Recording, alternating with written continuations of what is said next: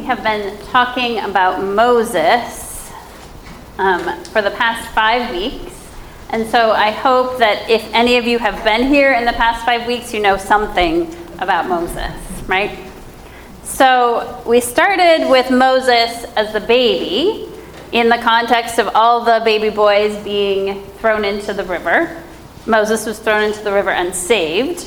And then Moses was raised in the palace and left, and then went and was called back to Egypt by the burning bush. And then there were lots of plagues and gross stuff, and then they crossed the Red Sea by the parting of the water, and then they went out and to the wilderness for 40 years, as Alan talked about last week, and God fed them every day with manna. What's that?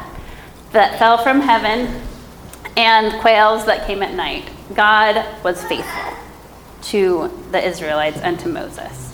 So we are still in the wilderness today, and we are at a part of the story that you all have heard of, and even if someone has never read the Bible, you have heard of this part of the story because um, it's referred to a lot by a lot of people, and so therefore it has some baggage.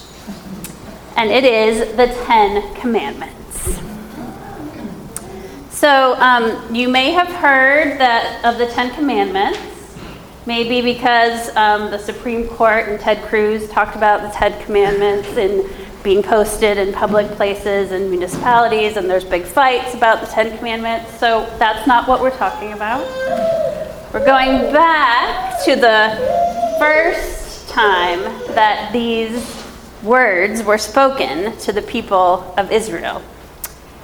And these people were slaves in Egypt, right?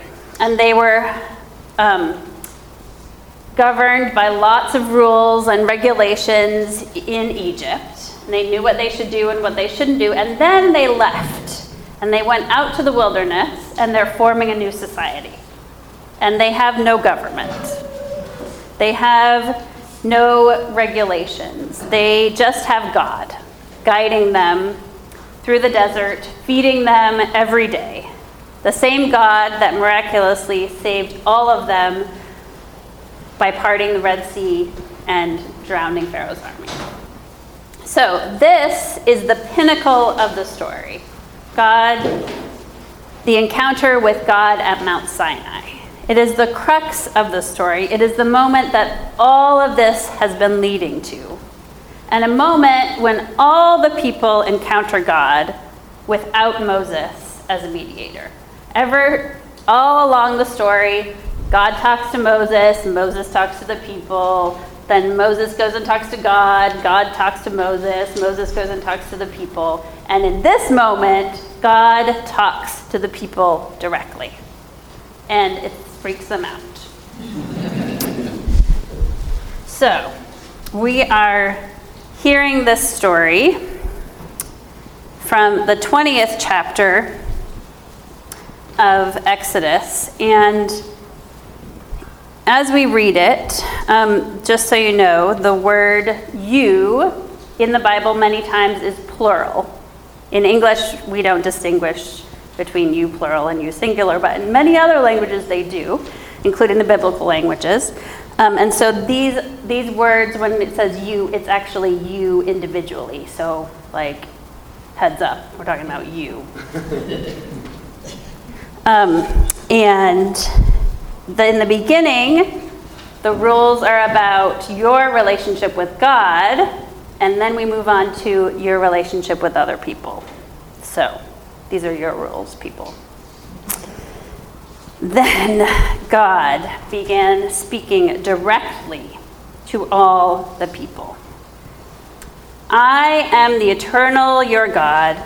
I led you out of Egypt and liberated you from lives of slavery and oppression. So, you are not to serve any other gods before me. You are not to make an idol or an image of other gods. In fact, you are not to make an image of anything in the heavens above, or the earth below, or in the waters beneath. You are not to bow down and serve any image, for I, the eternal your God, am a jealous God. As for those who are not loyal to me, their children will endure the consequences of their sins for three or four generations. But for those who love me and keep my directives, their children will experience my loyal love for thousands of generations. The rabbi said, Why don't you just say what they can't make an idol of? And another rabbi said, Because if we made a list, they would make an idol of anything. Everything can become an idol. Everything. Continuing. You are not to use my name for your own idle purposes, for the Eternal will punish anyone who treats his name as anything less than sacred.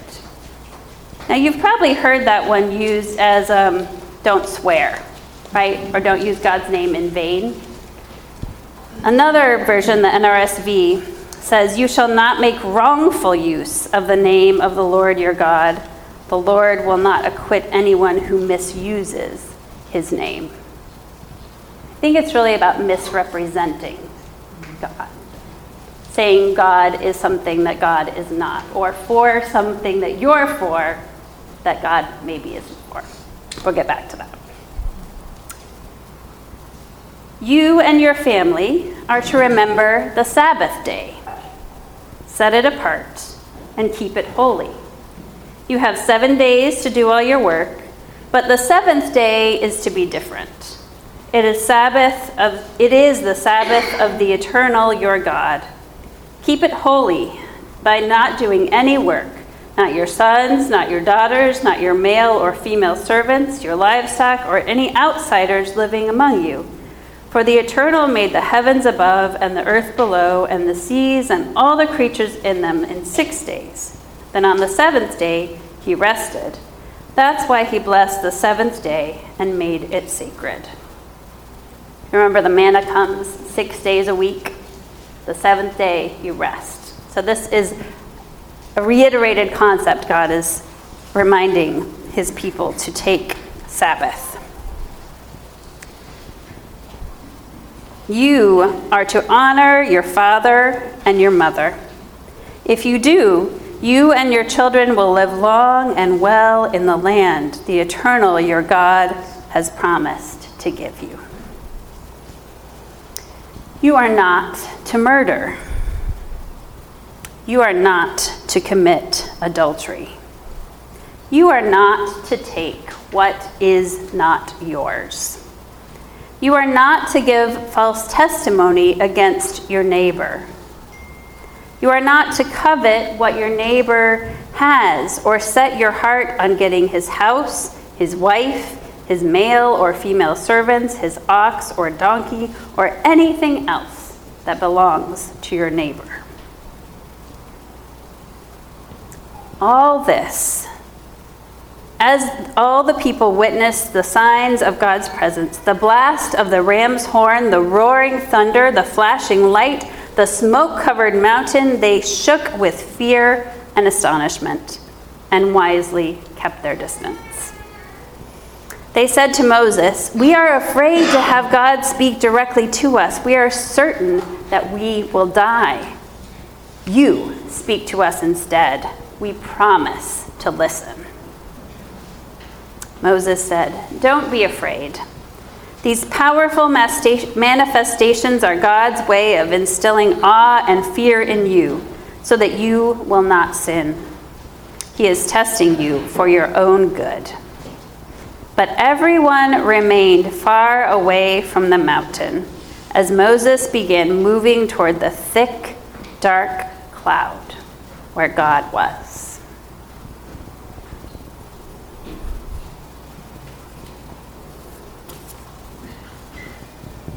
These commandments are pretty inclusive about your life, what you shouldn't be doing, what you should be doing, and how to live with God and how to live with other people.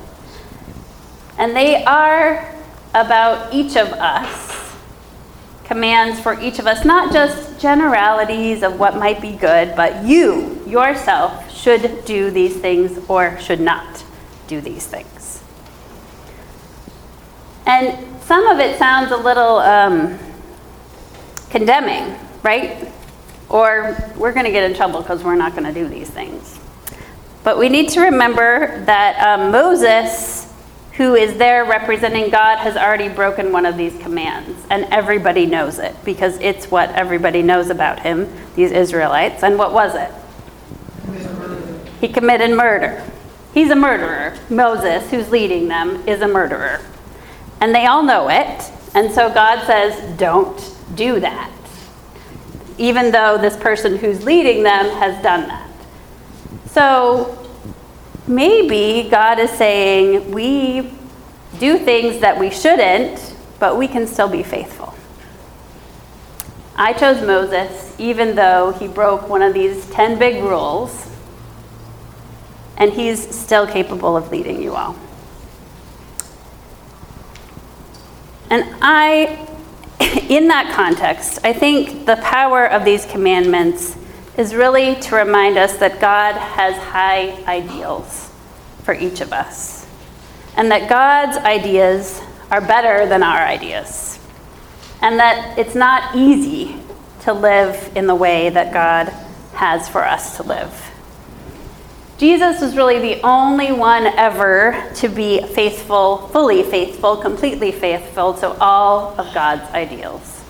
The rest of us fall short we don't follow all Ten Commandments perfectly all the time. Is anybody going to not rest today? You're just resting, right? You're not preparing any food. You're not turning on any lights. Very bad. Very bad. We all fail and we all sin. And we don't follow the great commandment either, which is what Jesus said. All of this comes down to this one thing that you love, you love the Lord your God with all your heart and soul and mind and strength, and love your neighbor as yourself. Anybody doing that perfectly? Not me. We have these ideals. We need these ideals. We strive for these ideals, but we don't meet them. And that reminds us that we are not God and that God is greater than we are.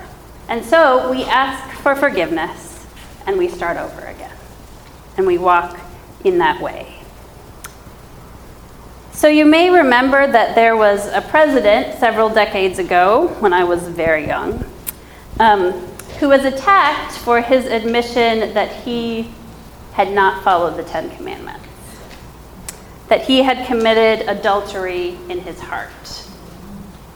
That was Jimmy Carter, who I think has proven himself over the past decades um, as a faithful Christian and as a prophet, really, for all of us today. But his willingness to admit that he needed forgiveness I believe, is at the heart of what it means to be faithful. To know that there are ideals that you long for and that you strive for and that you don't meet them. But you still hold these ideals and you still try with all you are to be the person that God wants you to be. And I think today, in our age when our current president won't admit to ever asking God for forgiveness, we need a reminder what God's ideals are and that they are not our own ideals. God doesn't just like the things we like and dislike the things we dislike. To be people who don't take God's name in vain, we have to admit that God is bigger and more gracious and more loving and more righteous than we will ever be. We can only strive to be like God. But if we think we have arrived in our own righteousness, then we are surely far from God's ideals for us. As Anne Lamott says, you can safely assume you've created God in your own image when it turns out God hates all the same people you do. That's not God. That's your creation of God. One of the ways that I believe we've all come to understand that we have fallen short is in our response to the families which are being separated and detained at the southern border. I don't know how many times I have had people say, I don't feel like I'm doing enough. What can I do? What can be done? How can I do more? We all have a longing to make a difference, to make it better, to end injustice and oppression and the torture which is taking place against children and their parents at the hands of our government. The same feeling of falling short of an ideal. Not the guilt or the sense of despair, but the longing to be more is the feeling that we should all have in our spiritual life all the time. Our spiritual life, which the Ten Commandments show us, is about our relationship with God and our relationship with humanity, give us ideals and something to long for and realize we have not yet achieved. Yesterday, some of us figured out one thing to do in response. Thousands of us gathered at Portland City Hall probably 2,000 people, as one means of standing against what is happening to immigrants in our country. People gathered across the country in 800 different rallies to take a stand. 14 different rallies took place in Maine. And even though it may seem momentous, it's not enough. It will never be enough until immigrants are treated with respect at all levels of our government and in our society. It will never be enough until the rhetoric of demonizing the other and xenophobic aggression has ended. There is always more to do because God has high ideals for us. We can always be more. We can always do more. We can always long to be better people than we are, and we should. One of the most meaningful parts of the day was the shoes of immigrant families which were lined up on the steps of First Parish Unitarian Universalist Church. It was a project of old friends of ours who were a part of Hope Gateway before it was called Hope Gateway. They are two sisters who moved to Maine from Connecticut separately, but both became a part of our community. They have both since moved away from Portland, but were moved to be here yesterday for this particular moment to take a stand for this movement. Allison and Ashley collected shoes from Waterville to Saco and beyond, and lined them up on the step as a visual image of the children who have been detained and separated from their parents. The children which are being held in cages. The children who don't know where their parents are. It is a powerful image. These shoes will be donated to immigrant families. Around 25 pairs of shoes were already donated to Family Promise guests and former guests. And this act has made an impact on the way these families feel. The welcome they know they have in our community is tangible in the simple act of kindness. these are beautiful and important ways to witness. It is truly a gift when we see that for a moment, in one act, we are doing the work of God. We are following the way that God has shown us. It is not easy to stay in that path, to walk in that way each and every day, in every moment, to follow all of God's commands with our whole heart and our whole soul and our mind, and to love our neighbors as ourselves. But as long as we are striving, as long as we are longing to be more and do more and live more faithfully. The Ten Commandments, which were a gift to the people of Israel, a guide for their lives, a demonstration of how to be faithful, they can be a gift for us. As we work to love God, to be faithful, and to understand that God is more than we can ever be, more than we will ever be in love and generosity and injustice. God is perfect, and we are not. But we long to be more like God with each and every day of our lives. May it be so. Amen.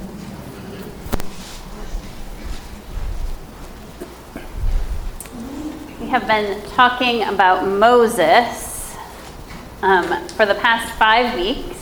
And so I hope that if any of you have been here in the past five weeks, you know something about Moses, right? So we started with Moses as the baby in the context of all the baby boys being thrown into the river. Moses was thrown into the river and saved. And then Moses was raised in the palace and left, and then went and was called back to Egypt by the burning bush. And then there were lots of plagues and gross stuff, and then they crossed the Red Sea by the parting of the water. And then they went out and to the wilderness for 40 years, as Alan talked about last week, and God fed them every day with manna. What's that? That fell from heaven, and quails that came at night. God was faithful to the Israelites and to Moses. So we are still in the wilderness today, and we are at a part of the story that you all have heard of, and even if someone has never read the Bible, you have heard of this part of the story because um, it's referred to a lot by a lot of people, and so therefore it has some baggage. And it is the Ten Commandments. So um, you may have heard that of the Ten Commandments. Maybe because um, the Supreme Court and Ted Cruz talked about the Ten Commandments and being posted in public places and municipalities, and there's big fights about the Ten Commandments. So that's not what we're talking about. We're going back to the first time that these words were spoken to the people of Israel.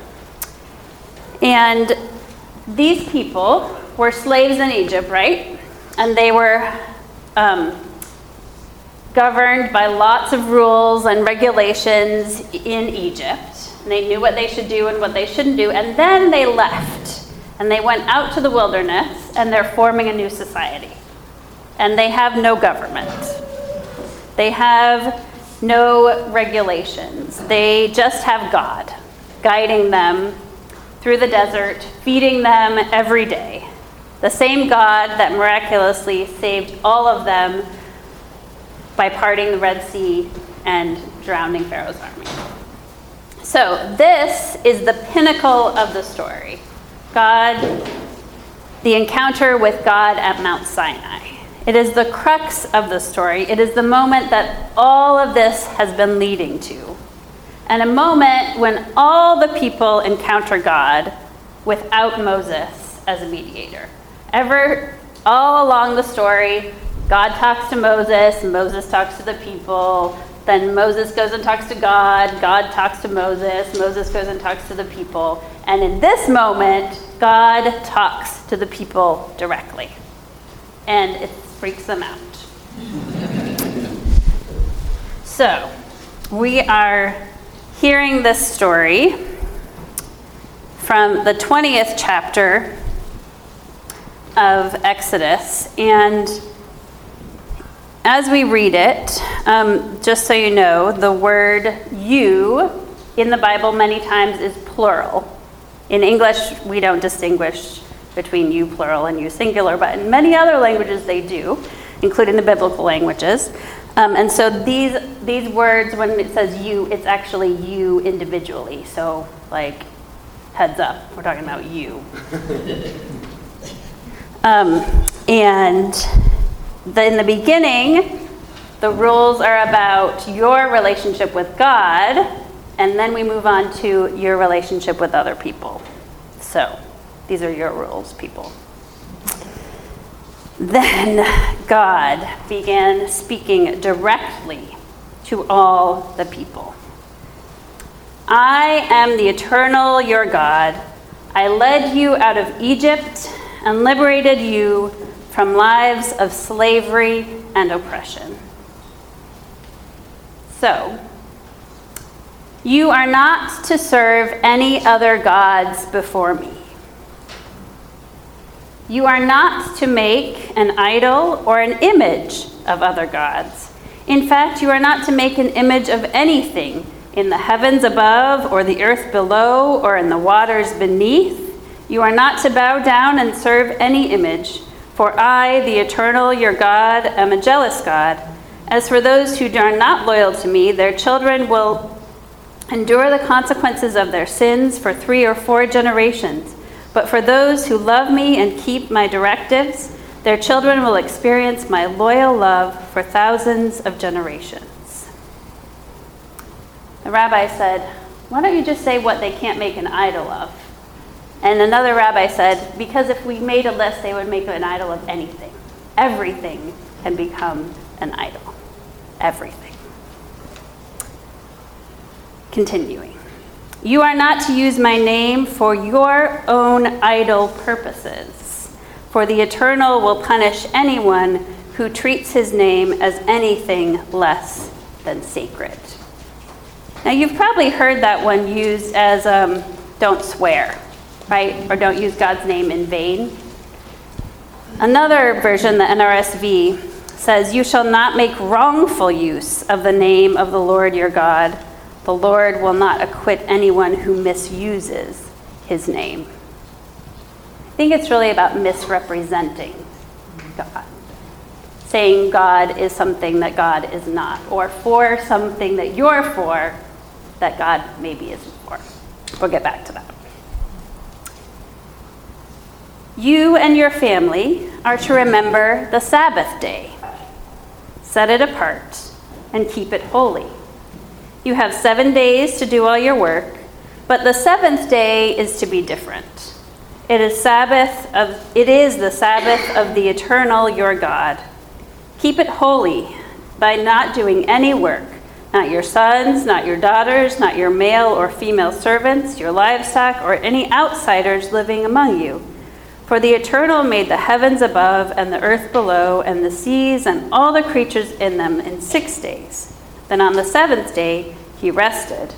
That's why he blessed the seventh day and made it sacred. Remember, the manna comes six days a week.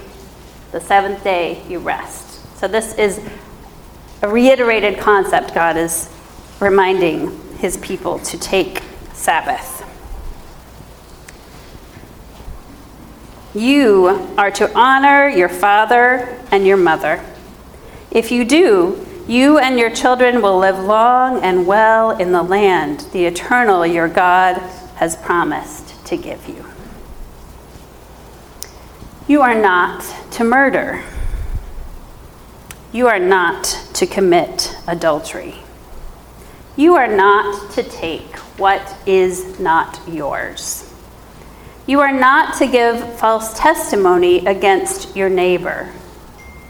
You are not to covet what your neighbor has or set your heart on getting his house, his wife, his male or female servants, his ox or donkey, or anything else that belongs to your neighbor.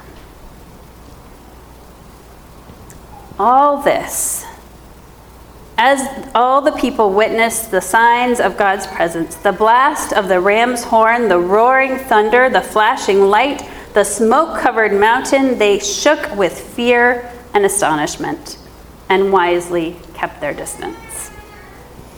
They said to Moses, We are afraid to have God speak directly to us. We are certain that we will die.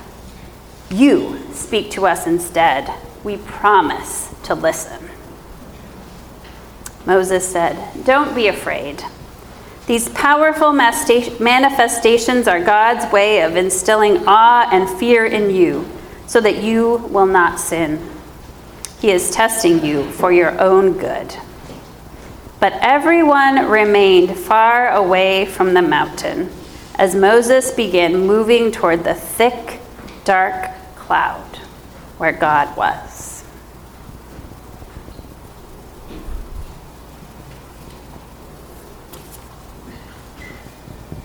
These commandments are pretty inclusive about your life, what you shouldn't be doing, what you should be doing, and how to live with God and how to live with other people.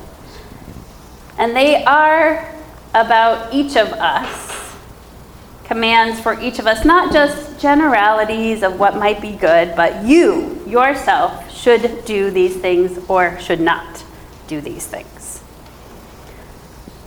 And some of it sounds a little um, condemning, right? Or we're going to get in trouble because we're not going to do these things. But we need to remember that um, Moses who is there representing God has already broken one of these commands. And everybody knows it because it's what everybody knows about him, these Israelites. And what was it? He committed murder. He's a murderer. Moses, who's leading them, is a murderer.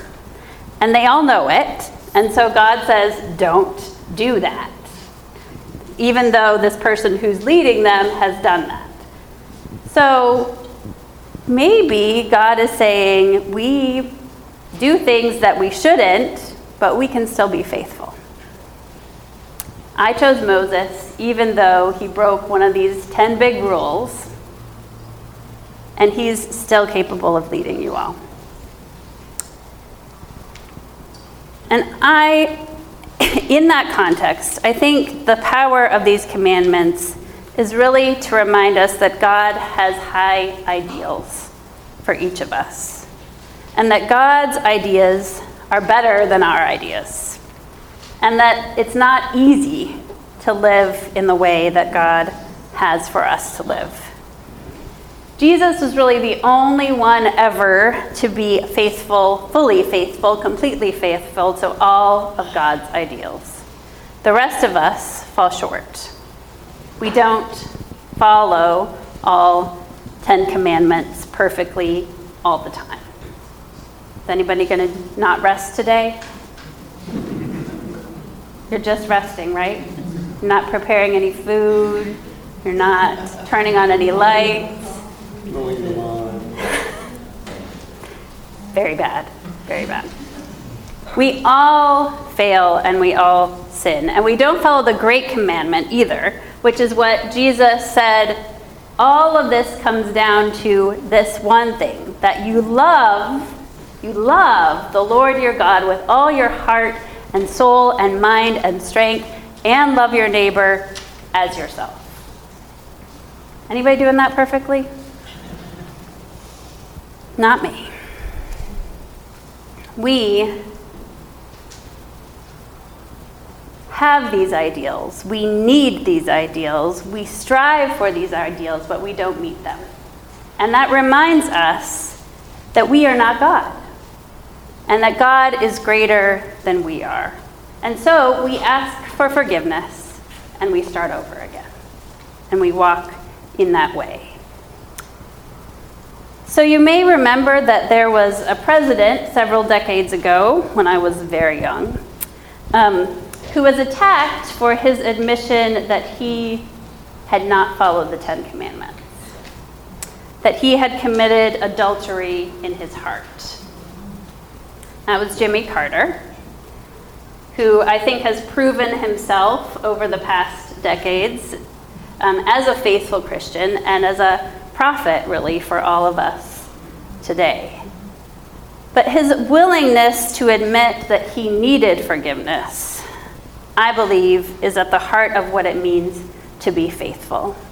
To know that there are ideals that you long for and that you strive for and that you don't meet them. But you still hold these ideals and you still try with all you are to be the person that God wants you to be.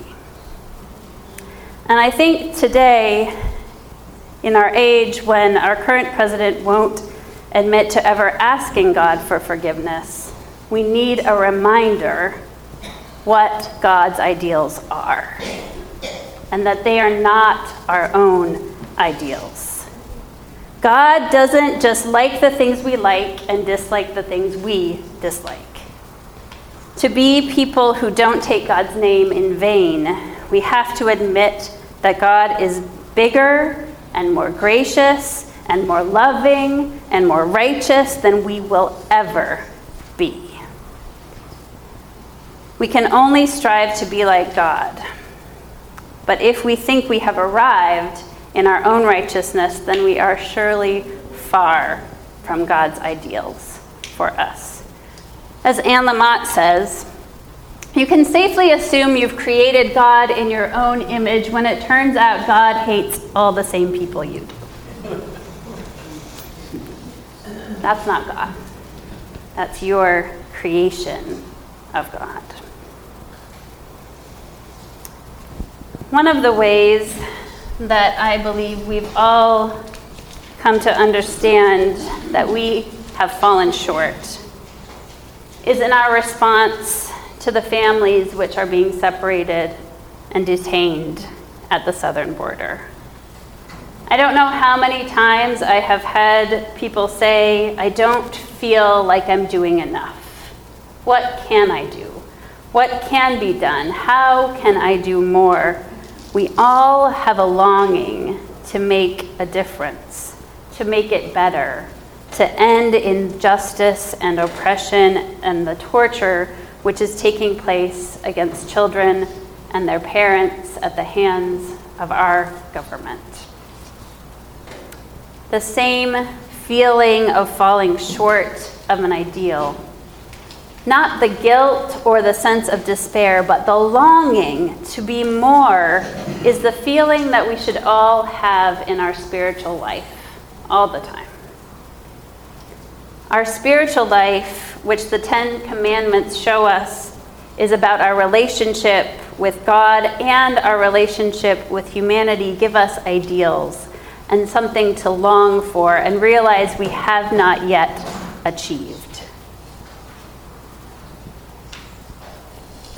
Yesterday, some of us figured out one thing to do in response.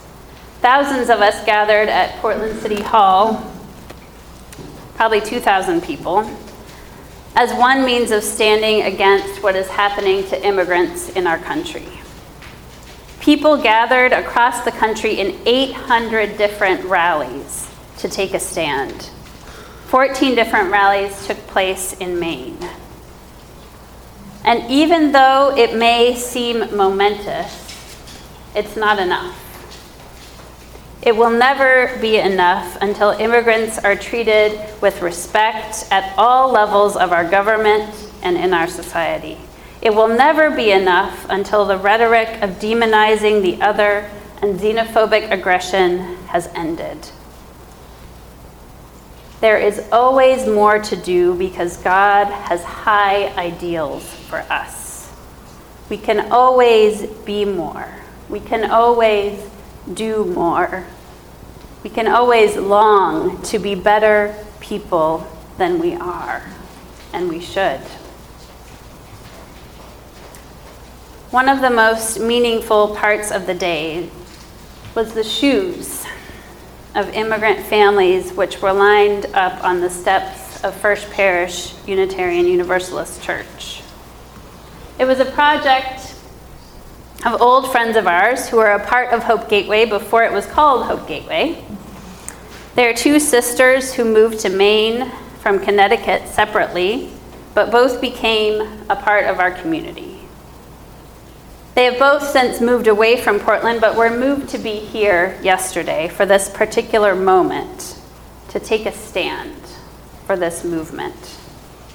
Allison and Ashley collected shoes from Waterville to Saco and beyond and lined them up on the step as a visual image of the children who have been detained and separated